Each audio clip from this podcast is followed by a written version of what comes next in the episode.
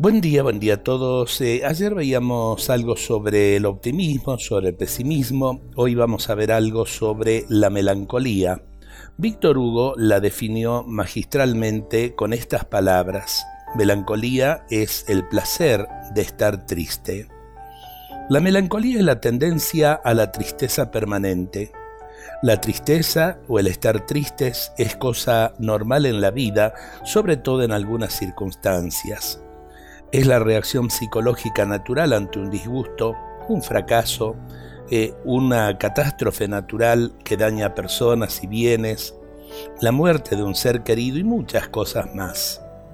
La, la melancolía, en cambio, creo que es negativa porque nos conduce a un camino sin salida. Es la tristeza permanente, más aún, es el placer, el gusto de estar tristes.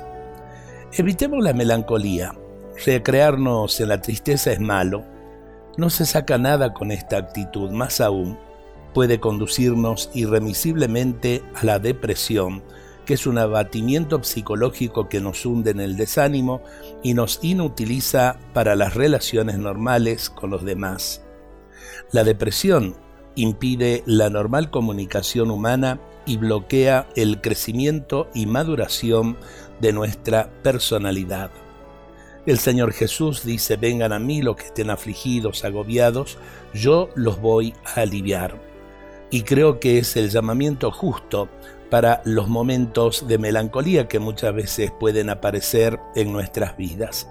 No podemos gozarnos en la tristeza, tenemos que aprender a alegrarnos aún en los momentos difíciles. Dios nos bendiga a todos en este día.